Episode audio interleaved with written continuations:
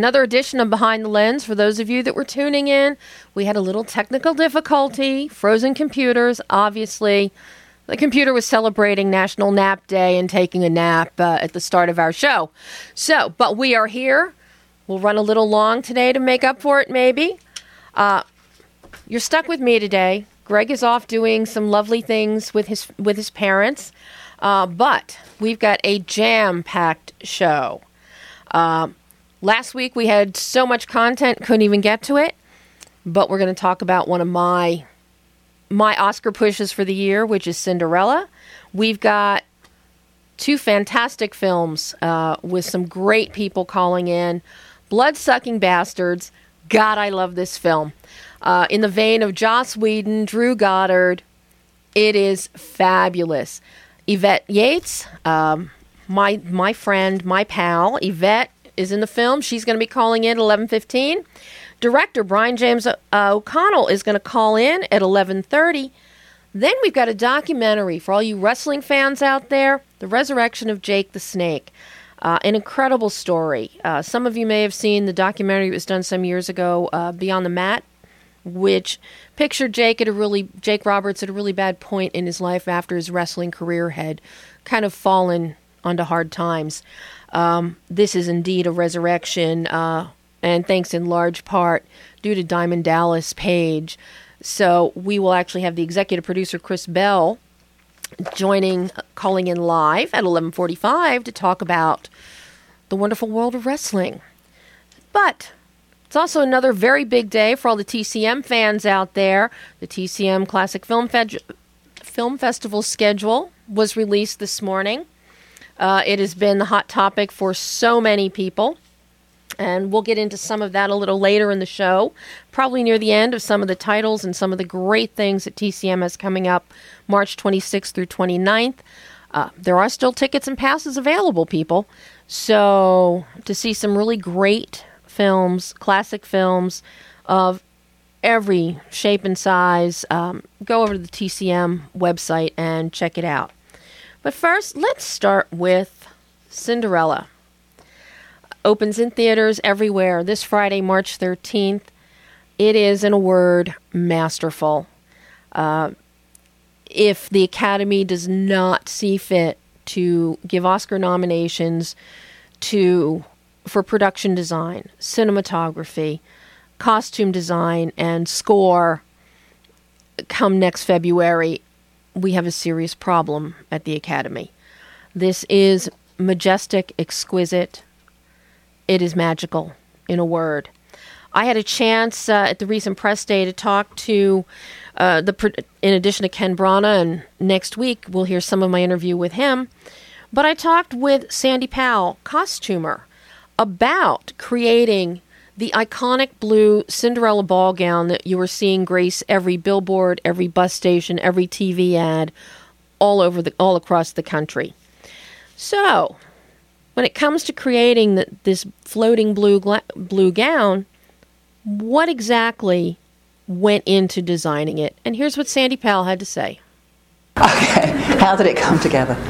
I mean, okay, go back over what you said. I mean, we'll talk about the ball gown first, get that out of the way. I mean, the, my primary concern for the ball gown is, is, as you've seen, luckily it worked, was its movement. I mean, the, getting the colour right, and actually what I wanted above anything else was to make it move, because the most important thing she, she does in the, in the film is dance in it and run away in it. So it had to look lovely when she was doing both those things, especially the running away, I kind of, and at night. So I was imagining the dress at night floating behind her and then I needed it to be able to be seen at night. And I, one of my original ideas was to have it light up from inside. And I thought, well, I'm not going to literally do that, but, but so I wanted the the whole feeling of it to be light. Mm-hmm. In movement and light in tone as well, but also have movement in the colour, which is what How that all. How many layers happened. did you have under there, and what fabric Not did you many. use? I mean, well, very. There's there's a, a crinoline cage mm-hmm. which gives it the the silhouette. Mm-hmm. Over the top of that, there's um, so a couple of petticoats, but with lots and lots of frills on the bottom that you that you get to see. Mm-hmm. Uh, when she dances, when she jumps, and there are frills on the inside of the crinoline as well, so you get to see mm-hmm. that. And then the layers over the top, there's only about five or six layers of very, very fine fabrics. What, what The very top layer is a, is a silk. It's called silk crepeline, which is a little little bit heavier than a chiffon. A little bit, not not quite as wafty. But the layers underneath that a polyester fabric called Umissima, which is a new kind of fabric that we discovered that's really really light. It's like it's like uh, smoke really. I mean it's like it just it just wafts. It really does.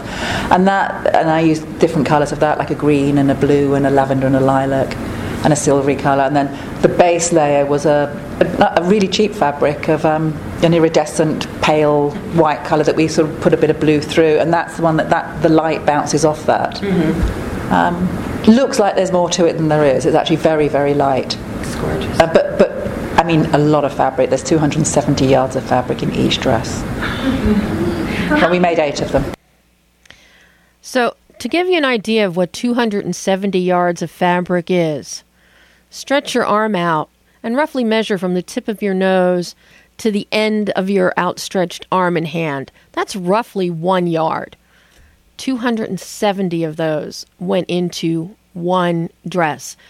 And when you see it on camera, it waft is a perfect word that Sandy uses for the dress because it does. It looks as if the dress itself is floating on a cloud.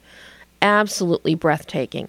Interesting, I found, was that she said, you know, she originally wanted it to light up from inside, but she wasn't going to do that. Where she did do that is with the fairy godmother's dress, which is worn by Helena Bonham Carter, and it's actually run on battery pack with 450 LED lights in it. And it is a magical experience.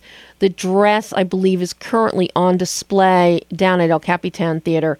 So, anybody heading into Hollywood, wander in and take a look at some of these gorgeous, gorgeous creations uh, by Sandy Powell uh, for Cinderella. But it's not just the women that she was dressing, she's also dressing the men. And with the men, the the detail, the there is embroidery that is patterned, that is beautiful, and then very distinctive colors of blues, greens, and golds. And you'll see the tone progress as the film progresses and the characters develop. So I had a chance to ask her about selecting those colors and designing for the men as well as the women. Okay. Well, the men. We knew that the men were all going to be military. I mean, with the prince and then the captain of the guard, who's his right hand man, and the king were all military. And then the Grand Duke is diplomatic. His what he wears is he's not military, he's diplomatic, which is all the embroidery. All the embroidery was done in Pakistan. We, you know, sort of designed, the, the, did drawings of how the embroidery should be, and then the pieces, the pattern pieces were, were cut out or marked out actually on fabric. That was sent off, and then I had somebody in Pakistan who's, who actually runs workrooms, and they did all the embroidery there because they have all the bullion and the thread, and they can do it quicker than anywhere else, and it was amazing actually. Um, but colour-wise, the other colours, the colours for the prince, I knew were going to be well, the green when we first see him hunting. I mean, that I, for me that kind of had to be a green for the hunting. But I like, but I put the bits of blue in in the cravat and his waistcoats or vests. Um, because it suited him. He's got those fabulous blue eyes, so he always had to have a bit of blue going on, even when he was. And then when he was in the white for the ball, he has the silver cravat, and then he progresses through blues. And then I had to decide on the colours, the blues and the golds for the for the palace. It was sort of like deciding, okay, what are the colours, the royal colours, and that's what all the servants wear, what all the soldiers wear, and it was that sort of turquoise blue and um, gold. So, needless to say, Richard Madden's blue eyes certainly influenced a lot of the color palette that Sandy Powell picked for the costuming here. But I know you're all waiting the shoe, the crystals, and Swarovski. Uh, the creation of the shoe, all of the Swarovski crystals. I spoke with producers of the film, Allison Shearmur and, Dave ba- and David Barron, specifically about how Swarovski became involved and the more than 20,000 crystals that they supplied for the various costuming. And here's what they had to say. I want to know how we got Swarovski on board here. 20,000 crystals, shoes. I would say that Swarovski was always a, a, a passionate partner from the very mm-hmm. beginning. And they have a long history with Sandy Powell. I don't know if you guys have gotten a chance to chat with her yet, but this is very early on when Sandy was trying to research, if you will, the um, challenge of how do you build a crystal shoe? Because she wanted to build a crystal shoe.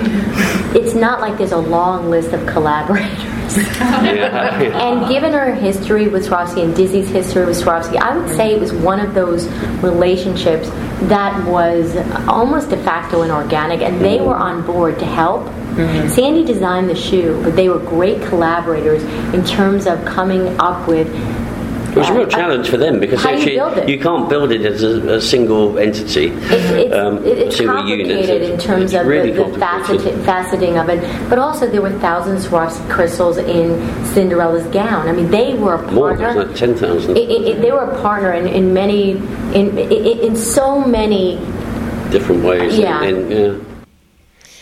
and that's the producer's take on Swarovski. And for those of you that don't know, Swarovski has had a partnership with Hollywood for decades, uh, going all the way back to the days of classic Hollywood.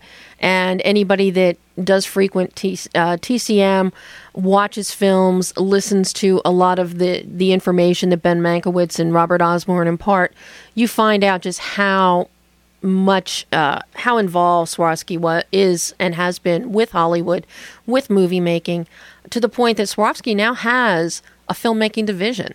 And that went into effect before the most recent Romeo and Juliet a couple years ago.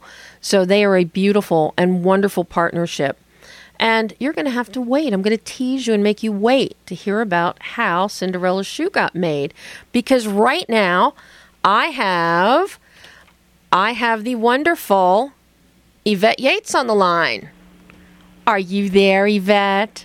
I am here. Hi, Debbie. How are you? Hello, you. I am so happy to hear from you. Oh, likewise. It's always such a pleasure, and I love how it's uh, soon after just another event after the Spirit Awards. It's really exciting. Uh, you and I, it's either we see each other and talk to each other all the time, or we have a long stretch in between while you're working. I know, but it feels like you know no time has passed, which I love. I know for those people that are not familiar with Yvette, you need to get familiar with Yvette. I mean, she is not only is she absolutely adorable and a fine actress, she is also a scientist who left science for acting, which God only knows why. So, Yvette, why would you do that? you know, it was something I, I knew I wanted to do entertainment, and I w- I wasn't sure actually what it was, if it was producing, acting, and I just knew I had to do it after I took the MCAT um, I I had to tell my poor parents that I wasn't going to go to medical school, and they were, you know, luckily they were very supportive. And I told them, you know, I'm going to just start learning the only way I know how, which is working in production. So that's what I did, and I think it really helped kind of lay the the groundwork to, you know, to understand how the infrastructure works and respect people's times and just the, you know, just the whole system. Well, and, and I think it's a testament that you did that because it reflects also in a lot of the choices that you've made as an actress. I mean, we first met back when you did El Gringo with Scott Adkins, who was also basically starting out. It was before he had done Expendables and uh, mm-hmm. is a bad guy and has since moved on to playing a king in a Hercules movie and a bunch of other things.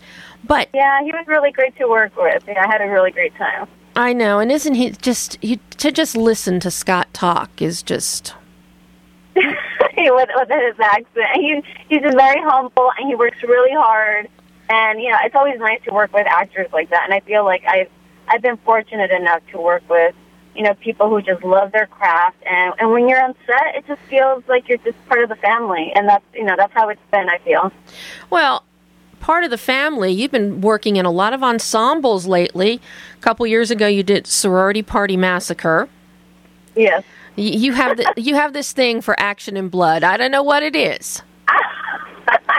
but this seems to be. A- I haven't. It's been fun because I've been able to do different genres. So it's like the action films, the horror films, the comedy, a little bit of everything. Well, and and of course, you know, with blood sucking bastards, it all comes together in one. Oh my gosh, it's really. I mean, I when I read the script, I was laughing so hard, and that rarely happens because sometimes you're like, well, maybe this actor will make it funny, or or you know, once I see it on screen, but on the page, it was it was amazing, and I was like, I have to be a part of this. Well, I mean, you have you have the action experience down. You certainly had working with blood down. Yeah. So yeah, it just made sense to open this up and, and let you, you know, be part of this. And for those that have not seen this this film yet, I can't tell you and I can't recommend it enough. It is hilarious. It is dry, it is deadpan, and you will laugh yourself silly watching it.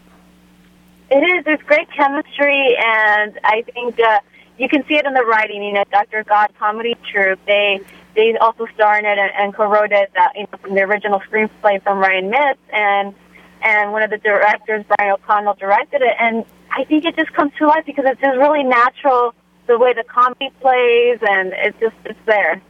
So I'm going to let you tell everybody. And by the way, anybody that wants to see it, there might be tickets available for tonight. I don't know. This is now the second film in the ArcLight Slamdance Cinema Club that's going to be down at the ArcLight tonight. I know that last night's film, Resurrection of Jake the Snake, I know your film, tickets have sold so quickly uh, that they moved you into bigger theaters. I know, and they were like, "Well, maybe you guys might have sold it to the dome." I'm like, we should have done the dome, you know, because I think people will just absolutely love it, and it won't hit theaters until later this year, and I think until the fall or winter. But this is a nice preview for you know for those who are coming or able to come tonight at ArcLight in Hollywood, and it's going to be a fun crowd. It's about a little over 400 seats, so that'll be fun to share it with them. Oh my! And you're going to be there. I will be there taking my mom who's in town and my my siblings. So it'll be fun to share with the family. Now, have they? Has the family seen it yet? No, not yet. I want to know. Oh, nice surprise. I want to know what your dad thinks when he sees this one. Oh, well, he's not in town. It's my mom, but he'll see. I think it might screen at another film festival in El Paso in August. So if it does, then he'll get the chance So, for those that, that are listening us laugh hysterically and, and talk up blood sucking bastards, tell everybody what is the premise of blood sucking bastards? I mean, the premise is, you know, it's it's a very much Shaun of the Dead meets Office Space. So it, it, there's a whole bunch of us working in this office. You know, it's very just it's depressing. You know, no one wants to work there. No one likes their boss. Like like every office job out there. Yeah, yeah. And someone comes in, and that's Pedro Pascal, and he turns things around in a not so conventional way which is uh, turning everyone into vampires, or, or most of us. Well, and you're one of you're one of the first ones. We we see you as this nice, sweet, wonderful receptionist, and then yeah. all of a, and all of a sudden you're you're a glamour queen. It was kind of fun, and all the prosthetics. I was like, oh my gosh, I never had that much prosthetics. What is that? what is that experience of all those prosthetics like for you? Because so, you've got a great you know, transformation.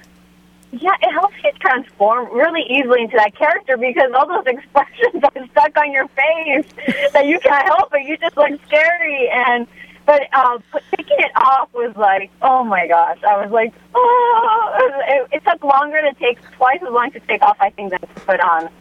What? I, I have so much respect for those artists too, though. How long did it? Because any when people see this and they see you, this these prosthetics are so detailed, so intricate. Um, mm-hmm. Um, how long did it take to put them on you, and then how long to take it off? I felt like it was about two three hours probably to put them on, and then like about three or four hours to take them off. And then when I went home, I I still had to, you know, just go over again because it was mostly on my face and the neck and some of my hands. And and it took it took some time. And but I, those artists those makeup artists are just amazing because the details really I think make it feel real. And it's not cheesy. It just it feels like you know hey we are vampires and I think it shows on screen. It pops Oh, I think it looks fabulous. And so much of that is due to Brian's direction and what he does. His cinematographer, Matt Mosier, just really amps up the color and, you know, amp and the camera movement and really plays into this whole world, creating this great environment for you. Yeah, it has a really uh, great pace. So, how much action did you get to do in this one? Because I know you I, like doing action. I do. I actually really love it. You know, I think with every film, it's fun. You get to try new things or learn new things, and and with this one, uh, I did get to do some action, especially towards the end. And I actually ended up getting a cut, and now I have like this little scar on my on my on my stomach just from from one of the moves, and I was like, wow, it's my first war scar. Oh, I know, all from that film, but I'll remember it always. Now, see, now you have to take a picture of your war wound, your scar, you know, blow it up, put it on social media, and say, I have earned my stripes. I have. I feel proud because those action, you know, all those people who do action, I'm, I, wow. I mean, just the stunts that they do. I mean, this is on a lower scale, but it's, I, I enjoy it. It's a lot of fun. Well, and you've got some great scenes going on with Fran Kranz. Um, who is an absolute delight in this film. Yes. I mean, I fell in love with him in Cabin in the Woods, uh, that was directed by Drew Goddard and written by Drew and Joss Whedon. Um, Fran is just, he's so at home in this role and in this genre. But the two of you have a wonderful chemistry. Yeah, it's the unrequited love on my end. I'm like, please, just love me. And, you know, he's obviously has other things and uh Amanda's, you know, Amanda on his mind and everything else that's going on. But it, it's a fun twist with every character. We all want something or need that trans- transformation, and and we're given that in a different sense. Yes, you are given a transformation. what is it? What is it that appeals to you about these ensemble films? I mean, Sorority Party Massacre, definitely an ensemble. Inherent Vice, for which you just picked up the oh Robert Altman Award at the Spirit Awards um, for part of an ensemble. What, as an actress, what is the beauty of these ensemble pieces? What is the appeal? I think the appeal is that you all have to carry, you all carry one another, and it, I think you just feel like you have everyone has everything at stake just as equal. There's no, I don't know. I just feel like everyone really matters, and I think whether it's a small role or a big role, that's that's the same way I feel. But it really gives you a chance to work with such a myriad of actors and and to put to you know I give you know to for the director to fully uh, visualize that and put that on screen that's an, that's just another art form and for those who can do it I think you know that's when people really appreciate it and enjoy the film I think it takes so much it does take a lot of work because there's so many intricate pieces well and you know Inherent Vice you were being directed by Paul Thomas Anderson. Oh yeah, it was. Uh, that was one of my most surreal moments. I mean, yeah, to this day. How do you react when you find out? You know, clearly, for Bloodsucking Bastards, you read the script and you were jumping up and down and you wanted this film. Um, how do you, how do you react to a more somber, deeper piece like Inherent Vice? Do you have wonder if you can do it, if it goes deeper than you think you can go? Because the character of Luz in Inherent Vice is very key. Yeah, well, I mean, I had you know read you know be, before auditioning for you know when I found out about the audition I didn't have the book on me, and so all I did, I could do research on what was going on at that time, the synopsis, you know, reviews of the book, and you know, as the character Luz, who's a Chicana in the 60s and 70s, I, I was, you know, I put myself in her mind frame. What was, what was going on politically, or you know, any kind, you know, as, as you know, her educational field, what was going on, and her family. So that all kind of layered into who she was, and and that's the way I approached it. Mm-hmm. And how do you approach a role like Zabs in Bloodsucking Bastards? Bloodsucking, it, it's funny. Every every project is so different, and and this one, I don't know. I just under, I understood her because I do have a shyness, and I think every character you utilize a different part of yourself, and so and I think that's what eases you into that character and and with uh, Zabeth and Bloodsucking Bastards, you know, she's a shy, very, you know, at ease person, and but she, you know, she wants so much, and and she has this love, and and then she, you know, when she transforms, it's like she just has this new life, and you know, it just it, it just felt really natural. It was, I don't know, I really enjoyed it, and I think it's all in the writing too. That always just makes you know, life as an actor so much easier when the writing is so good. Yeah, the writing for Bloodsucking Bastards is so crisp. It is so sharp. Mm-hmm. And, you know, writing deadpan, you know, dry, darker comedy is not easy. No, and, yeah, it's, it's, it's, I think it's, uh, it's a really hard task. And that's why when I read the script, I was like, wow, this is amazing. And the fact that I was laughing just, just by reading it, I, I knew it was a project I wanted to be a part of. so, are you more like Zabs as shy, lovely Zabs, or vampire Zabs? And remember, I like, your, remember, I'm a combination. I was going to say, remember, your dad is going to hear this at some point. So I know. My mom is with me right now, so it's really funny. And your mom is probably laughing herself silly. Yeah, she's here with me. Well, well. She's like, oh my gosh, what am I going to see tonight? she is going to love it. You, it is very tasteful. You are clothed, kind yes. of, but everything important is covered. You know, parent, your parents can be very happy. They don't have to worry. Yes.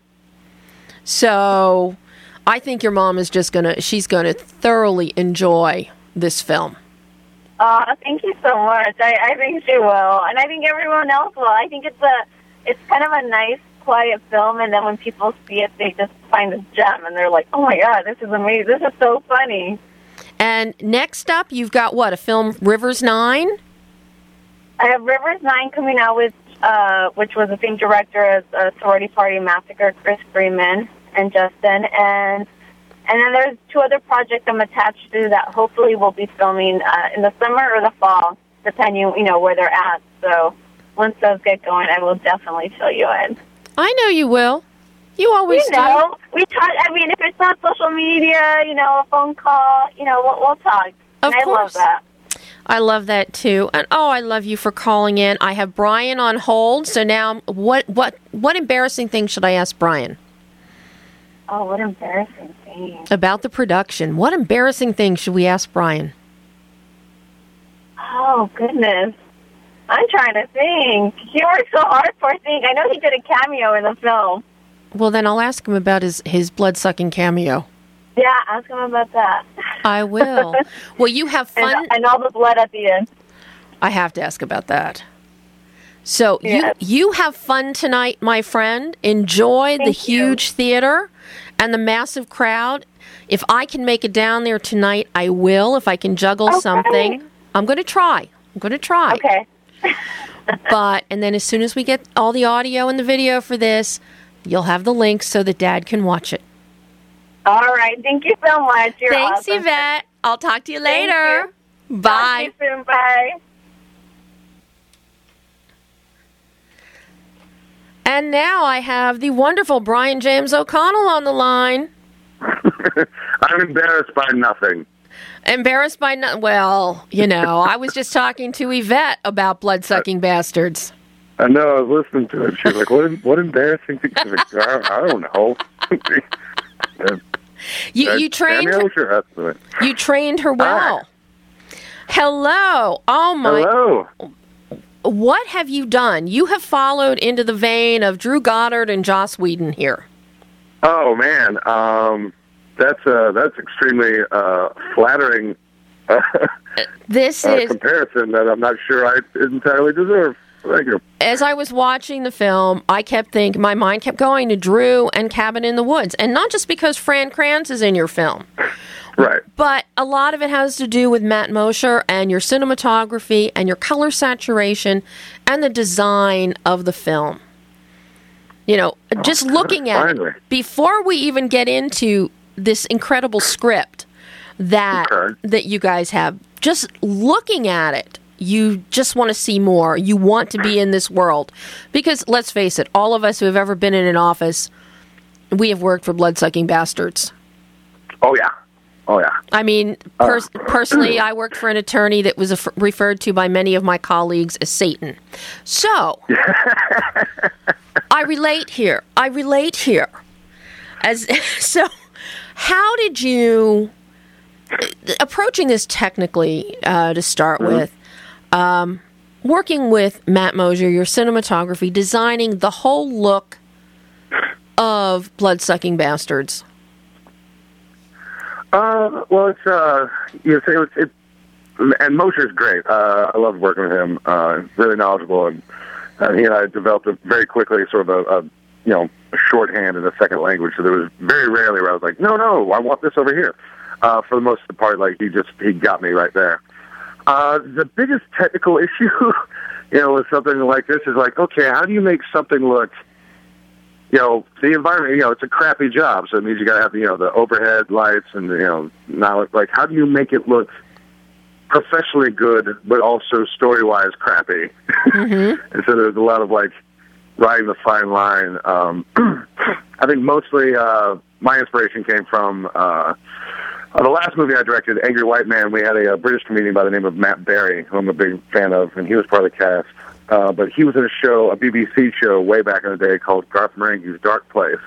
It was it was as if there was, uh, you know, if they gave Clive Barker or Stephen King the, the you know, the 100% carte blanche to do a TV show, and so they they spent a lot of money to make it look like they had spent no money at all. Mm-hmm. So, so I studied a lot of that, and then just the idea of like uh, over the course of we had three separate looks for three separate days. It was your regular day, day after the first death, and then the day that we're once uh, once the office was truly being turned into sort of a crypt and a tomb. And so over the course uh, over the course of the movie, we sort of dim the lights and up the saturation. So by the time you get to the end, you're like, oh, oh yeah, this place is filled with vampires. These guys got to get out of here. that was you know, that was you, technical approach there. Your color is so important here. The color of the wall. Did you build mm-hmm. the sets from the ground up, or were these existing? Did you paint the walls?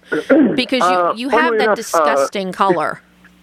Yeah, uh, funny enough, that was the half and half. We we took an existing space that uh, had been uh, one of those like phone bank places that um, you know, like that, like call up little old ladies and try and talk them into reverse mortgages, like very shady. Uh-huh. apparently, the F- apparently the FBI raided it, and the guy who was running it um, wasn't. Thankfully for him, wasn't there, and he found out about it, and he just uh, he just hopped on the plane back over to his original country, and so that space was. sort of gutted, but also sort of there, and still had a lot of the banks and stuff. So the uh, color on the wall. They had that weird carpeting on the walls. I was like, oh, that's horrible. We're gonna keep that. We're gonna keep that. uh, but but we built uh, we built Evan's office, and then on one side of uh, the main office space, on on the other side of that is where we built um, uh, a set uh, for the basement, uh, mm-hmm. which had been another bank of sets. So like we sort of used it as as a soundstage because I mean, honestly, if you walk out the back of the office, it just opens into a massive garage where uh, someone was someone was storing a hundred broken down motorcycles. Oh, lovely! I was like, yeah, I was like, I, I was like, this is such a beautiful image, but there's no way I can work this in to the store with it. And in France, over there, uh, on a motorcycle and talk to Joy. Uh, so we built the sets that way, and so we just kind of got lucky that our color scheme that we kind of wanted to use was already sort of built in, mm-hmm. and that that weird light tan is easy. Uh, it's easy to play around because it's not white walls, so you're not sure. just bouncing everything back into the lens. Uh, and it so, works. Uh, it worked really mm-hmm. well when you were making it more crypt light with the darker, with the brownish light and the darker lighting too. It exactly. worked really exactly. beautiful. Uh, was was there a significance to your choice of the neon blue and green post-its on the walls? Oh, the neon blue and green post-its. Uh, part of that was working with uh, with uh, set design because again, it was the kind of thing of like you can't go, you don't want to overly dress it. Uh, you don't want to put a nick and, and you know, you know, a knick-knack in every nook and cranny, but you did want to have a little bit of like as if people had been trying to make it personable and make it their home and just uh, and just like not getting it right. Uh, the blue and green I just thought was uh, I thought was funny because we were trying to find like like, well, it's Bloodsucking Bastards. We're to throw a lot of red around here. Like, what what's the stuff on the color wheel that we can put up so that we start splashing it with blood? It it contrasts, but it does it isn't jarring. Mm-hmm. And then a lot of a lot of those little post-it notes, there's a little Easter eggs in there. There's like inside jokes to the different actors that had to sit there, and we would change them uh, from time to time and put little notes on there, just like you know, fuck you. Uh, the way the way that hopefully you know people working this shitty job would do those kind of pranks. So, did you storyboard or shot list or do a combination of both for this? um, I, I prefer to do shot list. I have a I have an editing degree, so I have very it's very easy for me to uh, compartmentalize and visualize everything in my head and put it together. And, and even on set, as we're making sure, like I start with an A list, A shot list, and then a B shot list, and a C shot list, and a D shot list. And so I'm very good about being able to package it together and saying like, nope, okay, I know what we're gonna do. We're gonna change now. I am loath uh, and I know everyone loves storyboards because everyone likes to be able to walk on set that day, look at the storyboards, and go, "Oh, that's what we're shooting today." But uh, in in the way I like to direct is I, I believe you you know you write a movie when you write it, you write a movie when you shoot it, you write a movie when you edit it, and they can be all the same movie, but they can be vastly different versions of that movie. Mm-hmm. And uh, I like going with stuff on the set if the if the actor discovers a piece of blocking or a piece of business that works really well, I want to be able to have the freedom to move around it. And my fear is, or not fear, I should say, but that's why I'm loath to any storyboards because people come in, watch that, and then they get locked into it. And then when you change it on the fly, uh, you know, everyone from, you know, the best boy grip all the way up to the producer is like, whoa, whoa, whoa, whoa, what are you doing? But this is on the board. We can't do this. And so I just, if, I, if there's no board, they can't question it. And then if we do it and it comes out well, then I can always just lie and say, yes, that was it. That was the way it was in my head the entire time. Yep. Well, because of the fact that you, that you can edit, you do edit. Does that help you? Um, are you basically editing on the fly so that you're saving yourself time and you're not having extraneous shots? Yes, uh, and also I don't. Um, it it removes a lot of the uh, the need or the insecure director need that you sometimes see, where it's like, well, if I, I, well, let's get the standard coverage first, you know, let's get the wide, and then let's get the the two shot, and then the OTSs, and then close ups and all that. that you're never going to use. It wastes time. Everyone knows it. Um, yeah, it's pretty much all in my brain. I have a, I have an idea. I have an idea before I walk on the set, and then I you know, it, changes from location to location, but you know, I can keep it all in the brain.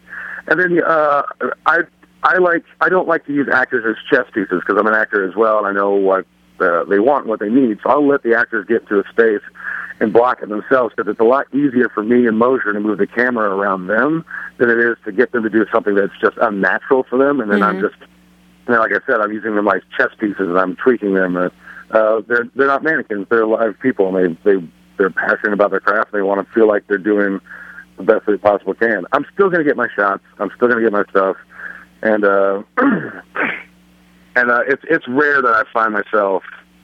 I mean, obviously, due to due to budget and time constraints, you know, you don't you never get everything that you want. But there's very few times where I'm sitting in the editing room and going, "Ooh, I should. I, ooh, I need this." I needed a close up here and I didn't get it. It's, it's rare that I don't get everything that I need. Well, yeah, I'm glad that you don't use people as chess pieces, and it's very obvious in the way you have cast this film. Um, mm-hmm. The chemistry between your characters, number one, the skill level, the comedic skill level of each of your actors is phenomenal. Uh, I mean, from Joel Murray all the way down to Marshall Givens as Frank. Mm-hmm. But you you get these setups going. You've got Fran Kranz and you've got Joey Kern who just fuel each other, and it is a joy watching them. You throw Marshall Givens into the mix, and those three are a perfect comedic triumvirate. How did you go about casting um, the group that you have? I know a lot of them came out of Dr. God Comedy Troupe and were mm-hmm. involved in the writing, but actually positioning within, you know, positioning the pieces well, it's a good question. I mean, uh, Fran, uh, Fran came first. I think he came through uh, a friend of a friend of uh, our producer Brandon Evans from Maybe This Year Productions, and uh, and then Brett and Patrick, uh, Brett Forbes and Patrick Rizzotti from uh, from Fortress Features. The other producers, um, they brought us Emma because they had worked with her before mm-hmm. uh, on their movie The Collection, and Emma's great. Uh, we we skyped each other over the Christmas break, and uh, and you know fell madly in love. She's uh, she's really super fun. Uh, but Fran came first, and he had read it, and really enjoyed it and where we were coming from. And he was like, "This is the kind of stuff I want to be doing more of." So that made it very easy to be able to go around. Someone, uh, you know, the casting director suggested Joey Kern, and Joey and I strangely had met at uh, at iOS like several years before that. Like we were in a cage match against each other, and so when we met, he was like, "Oh yeah, I remember, oh yeah, that was you." um, yeah. So then the Dr. God guys, Justin Ware, David Park, and Neil Garguilo and Sean Callick all have you know minor roles in it. Mm-hmm. Uh, Marshall, Marshall came to us. Uh, we Marshall's been a friend of Dr. God for a long while, and we've you know and played with him and stuff. And uh, we actually had to fire uh, the original guy uh, that was was playing that role after half a day. Wow. he just very very nice gentleman. All that just wasn't um, didn't have the exact same approach to comedy that the rest of us had, and you know it was difficult to. Uh, I mean, he had the right look, and he was a, was a very talented actor, uh, but his just his approach to the material just was so incongruous to the rest of us that it was it wasn't like slapstick, but it was definitely over the top uh, and it made that first day of shooting very difficult. And then so we just set off to the like, what are we going to do? And I was like, you know what, F this, man. Let's just go get Marshall. Marshall can crush this. Uh, we, we, we got too much in our head of trying to cast this role with a bigger name than it needed to be, and we should just go find the right person. Mm-hmm. And thank God we did, because Marshall, like you said, he's perfect. Once you slot him in next to Joey and Fran, that's the three amigos. That's the, that's the, you know, that's the dude and Lebowski, you know. Absolutely. Yeah, it's that's you really see it happen there. And then of course, uh Yvette, we uh, who you just the lovely Yvette that you just got the phone with. She's you know beautiful and sexy, but also very sweet and uh and can play multiple roles. You know, going from you know the mousy to you know the sex pot and and uh and being able to just being so giving. And she's uh, so kick ass. Everyone else, and then Zabeth Russell is uh, a friend of mine. She played Elaine, and um, I think Zabeth is one of the funniest human beings I've ever met. I thought I think she should have been a household name three years ago, and so I've been saying that for a while. And I'm like, I, when I, the next time I get an opportunity to put you in a movie, I'm going to do it so that I can say that I discovered you. And you see it. She. Zabeth is great in that in that role, and it's basically my job there is just to point camera at Zabeth and walk away and don't screw it up. well, yeah, somebody that really took me by surprise as a standout, um, harkens to has all the Nathan Fillion qualities is Pedro Pascal, who played Max. Oh my God! How good? Yes, I. First of all, I am just. You you, I'm in, I am just crazy about him. Yes, um, you mentioned Joel Murray earlier. I just real quick want to speak about him before we get to Pedro. Joel is the, is the absolute number one guy I wanted in that role, and I fought for him, and I fought for him. I'm so happy because he crushed it. and we know him from Iowa as well. He's a very nice guy. Pedro Pascal, Prince Oberyn, the Red Viper. Um, he came to us to the casting director, and he and I met uh, at a coffee shop. Uh, and I think we talked for two and a half. This was right after he had gotten the Game of Thrones role, but he hadn't gone to shoot any of it yet. um, so we talked for about two and a half hours. I think we spent 20 minutes talking about Bloodsucking Bastards, about the script. Like we just we clicked as human beings. Superman. He's so nice and so charming. And then when you see him show up on Game of Thrones, and he just kills it. I mean, he's the only he's only I think the second American they've ever hired. It's like him and Dinklage. Mm-hmm. Uh, I mean, you see how wildly talented as an actor he is, and then to be to watch that show and then to feel like, man, that guy was in my movie, and and so was Fran and Joel and everyone. Was like, I got so lucky with this cast. I like we hit it out of the park on this cast. So, and for anyone who's listening, um, if you like Game of Thrones and you like Prince Oberyn, you can like that actor. You can root for Pedro Pascal in real life because he is so nice and so charming and so genuine and so like passionate without being pretentious. Uh, I, I love the man. He's great, and he deserves every good thing happening to oh, him. Oh, I Absolutely. I am just I'm crazy about him. He just mm-hmm. he just stole yeah. stole the show, and I I just absolutely adore him. So I have yeah, before just, before mm-hmm. before I let you go here, Brian. Yeah. Um, I have to ask you, how much blood did you use? Uh, as much as it would let me, and I probably would have used more if we could have gotten our hands on it. we, we, there's probably a good 55 gallon drum that's empty right now of blood. I just kept telling Mark and the the effects crew, I'm like, trust me, I'm an old school blood guy. We're using practical effects. You can't use too much blood here. You're like, are you sure? I'm like, Mark, you cannot, you cannot use too much blood here. There's no possible way. So I was really, really happy with the amount of uh, squirtage we were able to get into the movie. Well, I am I am thrilled with all of it, Brian. I can't wait to see what you what you bring us next.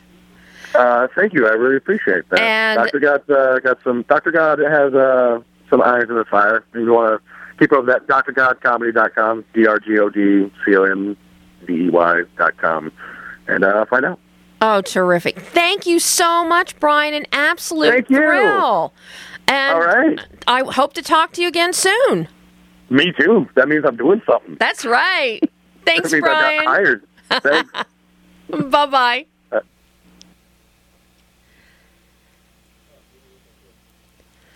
Well, I think uh, I think our next caller is trying to call in. We're having we're having some technical difficulties today, so we're going to take a break and we'll be right back.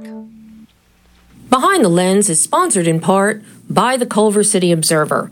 Located in the heart of Screenland, Culver City Observer is available in print and online at www.culvercityobserver.com. And we are back on Behind the Lens, and with me now is executive producer Chris Bell of this incredible documentary, The Resurrection of Jake the Snake. How you doing? Oh my God, Chris! What How's what a going? documentary! Um, thank you. Um, yeah, it was great to be a part of this documentary. I was the executive producer on it, and um, I was brought in about like uh, just actually in the beginning to uh, you know just to help the guys uh, move the movie along and, and basically get it out there to, so people could see it. Absolutely. Were you familiar with Jake the Snake? Because I know that you know you had previously done a TV series, WWF Raw, um, your documentary, Bigger, Stronger, Faster on bodybuilding. Were you Uh-huh. familiar with Jake and his career Absolutely. and the I, aftermath? I met Jake uh, when I was 12 years old. Actually, he doesn't remember, but I, met, I was a huge wrestling fan, and um, I met him in Poughkeepsie, New York. I was uh, backstage at a at an event. Um, I, I somehow snuck backstage with my friends and met Jake and some of the other wrestlers. It was like a huge high for me back then. So um, yeah, I've always been familiar with uh, with Jake and all the wrestlers. What is the, when? Who came to you with this project? Did Steve come to you? For, Steve, you, your director, come to you? Yeah, what happened was Steve and I, you know, I did Bigger, Stronger, Faster, and Steve was doing a movie in the fitness realm at the time. Mm-hmm. Um, and this Jake thing kind of fell in his lap. It just sort of happened, you know, and, and as it happened, I was watching um, the progression on YouTube. So Steve and I had already been friends, and um, I was just watching what they were doing on YouTube, and I was like, what are you guys going to do with this? And they didn't even really know at the time. But you know, we all talked about it and and realized that it was a movie. It wasn't just you know something that goes on YouTube. I mean, it just the way the way the story comes together. Um, it's more than just a wrestling legend who hit the skids and has been rehabilitated. This is something that touches on the lives of so many of us. When Yeah, you know, when times get tough, the tough need to get going, and luckily here, Jake had Dallas Page. hmm You know, not only uh, you know, for me, it really it really touches deep, and the reason why I really wanted to help was because um, you know my brother suffered from uh, major addiction problems, and he actually passed away after we Mm. did Bigger, Stronger, Faster. Had nothing to do with steroids; it was all the uh, prescription drugs and other things that were out there that that got him. You know. And um, after my brother went through that, I had a double hip replacement surgery, and I went through a stage of addiction to, uh, you know, painkillers. So it's so easy to get drawn into, and I think it touches so many people because addiction is, you know, it's just such, such a serious issue, and it's so easy to just get sucked into it. Mm-hmm. Very much so.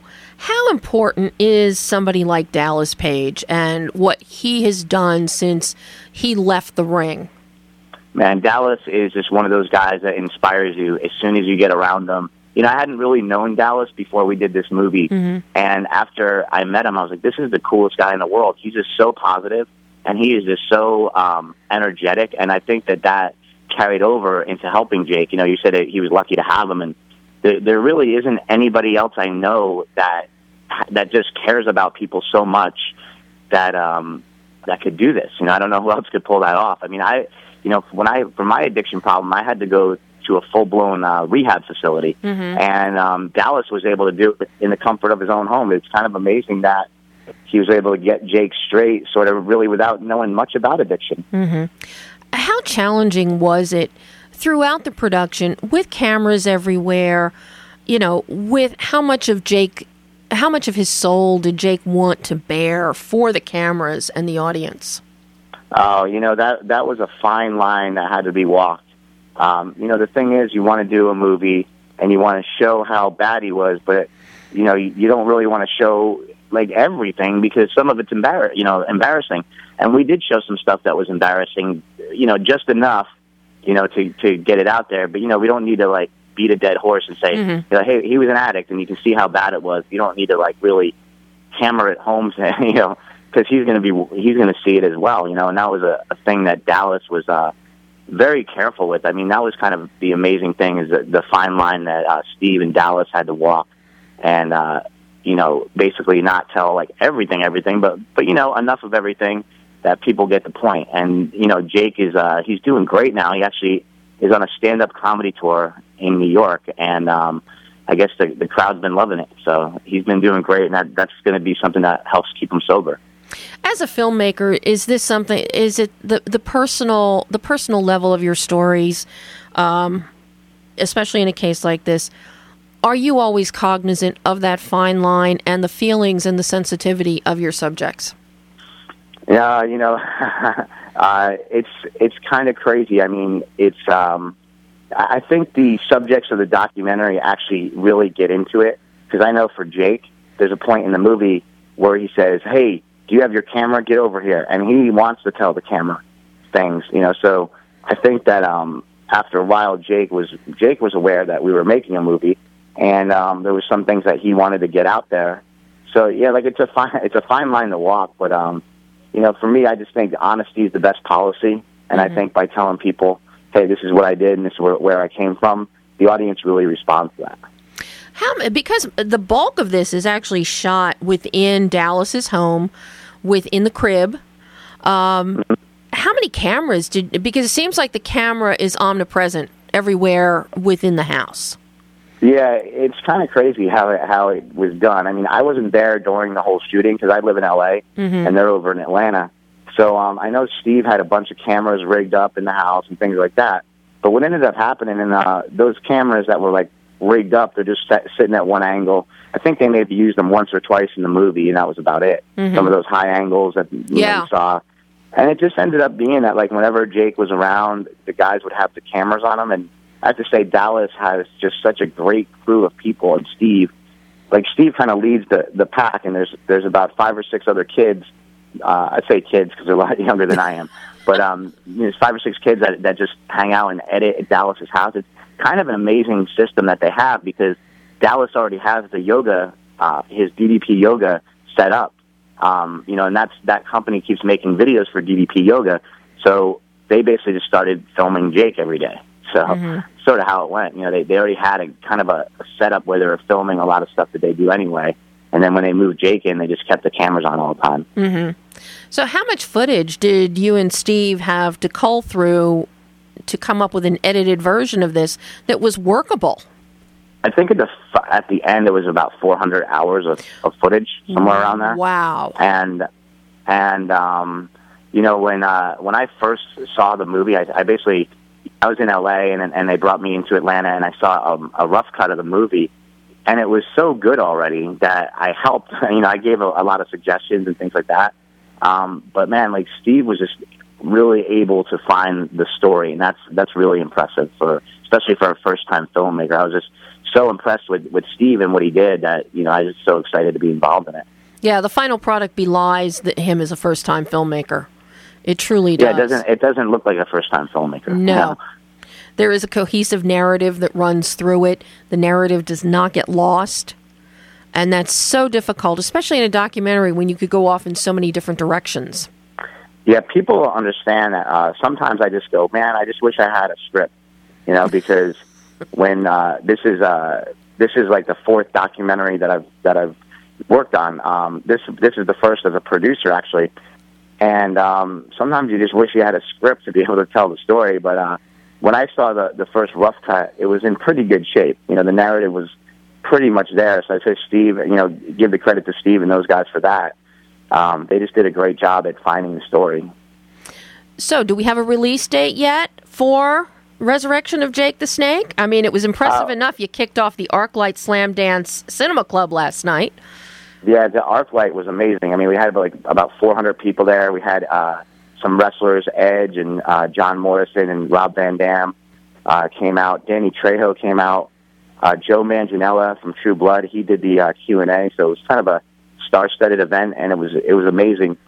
Uh, right now, we don't have a release date yet. Um, we're working on um, Netflix. We're working on Showtime and, and some other things. So um, hopefully, it, it lands somewhere where a lot of people can see it. Well, and I hope you let Annie know or let me know when you do get a release date because this is a film that everybody that everybody can take something from. Everybody can Absolutely. learn from seeing this. Yeah, and, and God bless Jake for uh, for doing it because I think this is something that can just help so many other people that are going through this. That's exactly it. Chris, thank you so so much for calling in. Um, no problem. And I look forward to. Uh, are you working on anything next? Anything? Yeah, I actually have a movie at Tribeca Film Festival that I directed called Prescription Thugs. And part of the reason why I wanted to be involved in the resurrection of Jake the Snake is because I, you know, I went through this, and um, Prescription Thugs talks about, um, you know, the the pill epidemic in America, and um, how we're just swallowed up by that. And basically, uh, this movie was was another chance to help people that are struggling with addiction. You know, part of being in the program is helping other people, and to me, this is a great way to help other people because rather than just help one on one, you can help the masses kind of understand this.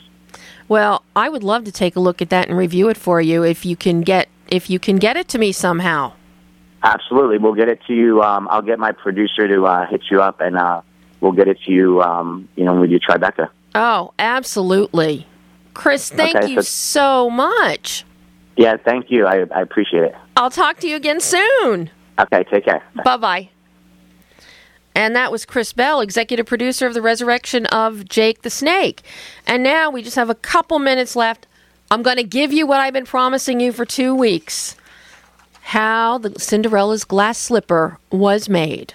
The Jew, because first of all, I thought I was going to just do it in, in somehow or do it in glass. I, we, we, were looking into people who blow glass and make glass and thinking, how's this going to work?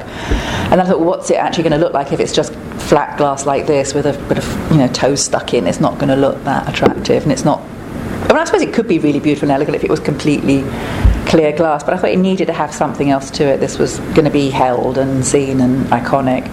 Um, then I went through looking at, I mean, I went to museums and looked at glass, and I was looking at engraved glass and coloured glass. I think, does it have to be clear?